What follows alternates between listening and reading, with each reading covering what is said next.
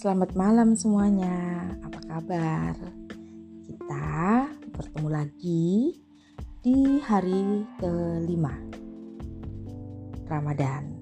Malam ini saya akan membacakan lagi dari bukunya Ajan Bram, Si Cacing dan Kotoran Kesayangannya edisi kedua. Dan membuka di bagian 86 dengan judul Buang-buang waktu. Saya ingat ada seorang biksu muda bertahun-tahun yang lalu.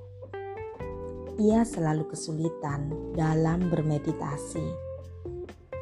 Anda tahu bagaimana rasanya?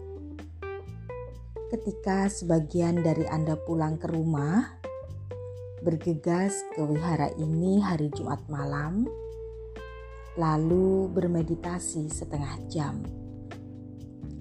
Anda tertidur atau memikirkan ratusan macam urusan, atau kaki Anda sakit, punggung Anda nyeri, lalu batin Anda akan terusik dan mengembara. Ngapain aku ke sini? Aku seharusnya di kasurku, nonton film. Dan jika Anda adalah seorang biksu, Anda tidak bisa menonton film. Anda harus duduk di sana. Anda tidak punya pilihan lain Biksu Malang ini setiap petang ia harus duduk bermeditasi selama dua jam. Dan itu betul-betul menyakitkan. Kadang batinnya berkeliaran ke mana-mana. Namun suatu hari ia duduk selama dua jam tanpa masalah sama sekali tubuhnya tak merasa sakit karena bukannya mengamati napas, ia malah melamunkan fantasi seksualnya. Ia mengatakan bahwa ia tidak merasakan sensasi tubuhnya. Ia begitu merasa nikmat.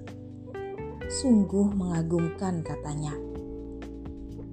Bagaimana menit-menit bergulir begitu cepat dan dua jam pun berlalu.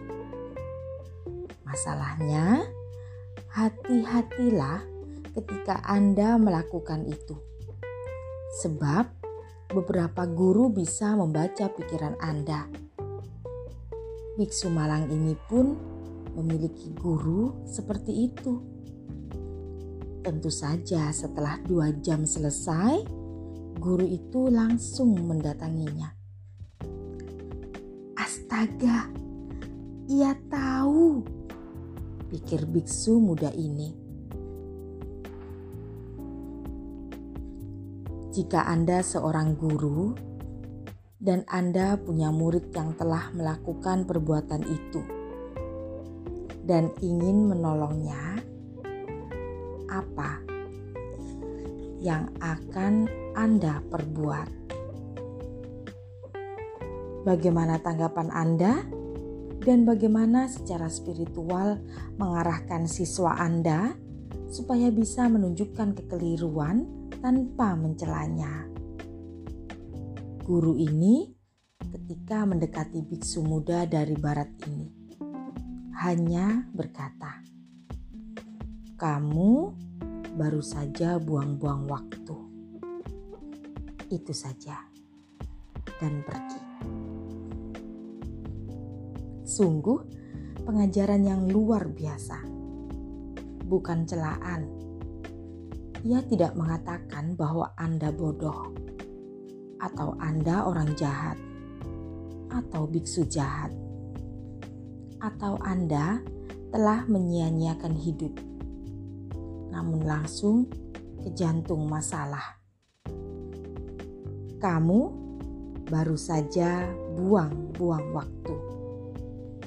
Sungguh menakjubkan bagaimana guru-guru spiritual seperti itu tidak melukai atau mencela siswa mereka, namun mengajari dan mendorong mereka. Ah, cerita yang bagus, bukan? Nah, banyak hal yang bisa kita gali dari uh, bacaan buang-buang waktu di bagian 86 kamu baru saja buang-buang waktu. Kadang kita jadi guru atau jadi orang tua harus berpikir bagaimana melontarkan kata-kata yang tidak mencela.